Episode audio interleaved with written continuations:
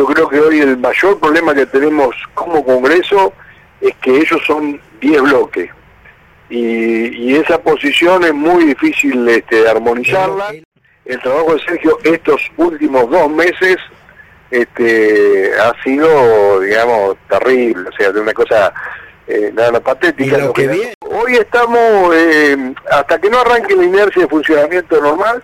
Bueno, pero realmente el trabajo denodado de Sergio se lo ha comido y le ha quemado la cabeza, porque realmente nadie se prepara para estar discutiendo con 14 bloques que son en total. No lo tomemos como una cosa menor el cambio de actitud de la gente que nos condicionó el futuro. Por eso te digo, el hecho se va a producir. Ahí vamos a ver realmente quiénes actúan con responsabilidad.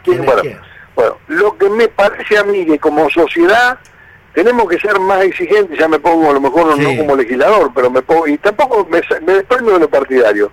Tenemos que ser más exigentes como ciudadanos de los comportamientos, digamos, porque si no van a seguir surgiendo Patricia Burri. De los comportamientos políticos te referís, Carlos. Pero y claro, si no va a seguir habiendo Patricia Burri para toda la vida, si la sociedad no le pone un costo a las actitudes irresponsables, especuladoras, individualistas, y antisistema, porque son antisistema. Vos no te olvides que ellos han roto todos los códigos de la política, han hecho espionaje, han hecho corporaciones, han hecho negocios, han permitido la fuga de capitales, han endeudado al país, todo eso, y hablan como si no hubiese pasado nada, y hay sectores de la sociedad que por su encono, en algunos casos podrá ser fundado, en otros no, en contra de determinadas figuras de que están ligadas al peronismo, estoy hablando concretamente del kirchnerismo, priorizan la bronca que le tienen algunas actitudes de nuestro gobierno y errores cometidos, y obviamente sobre el escándalo más importante que ha habido en los últimos tiempos y la deuda, la fuga de capitales más importante que hubo en los últimos años,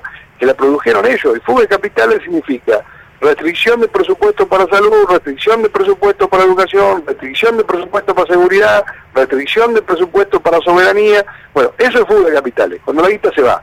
Y ellos fomentaron los tipos que vinieron a especular en la bicicleta financiera. Entonces, no puede ser que la sociedad lo mire como si no hubiese pasado nada y que es una pelea entre Macri y Cristina. No, no es eso. Es mucho más profundo las actitudes de uno que de otro. Yo digo, el tema de las cosas más repudiables y asquerosas fue lo de José López cuando vos lo tenías ahí.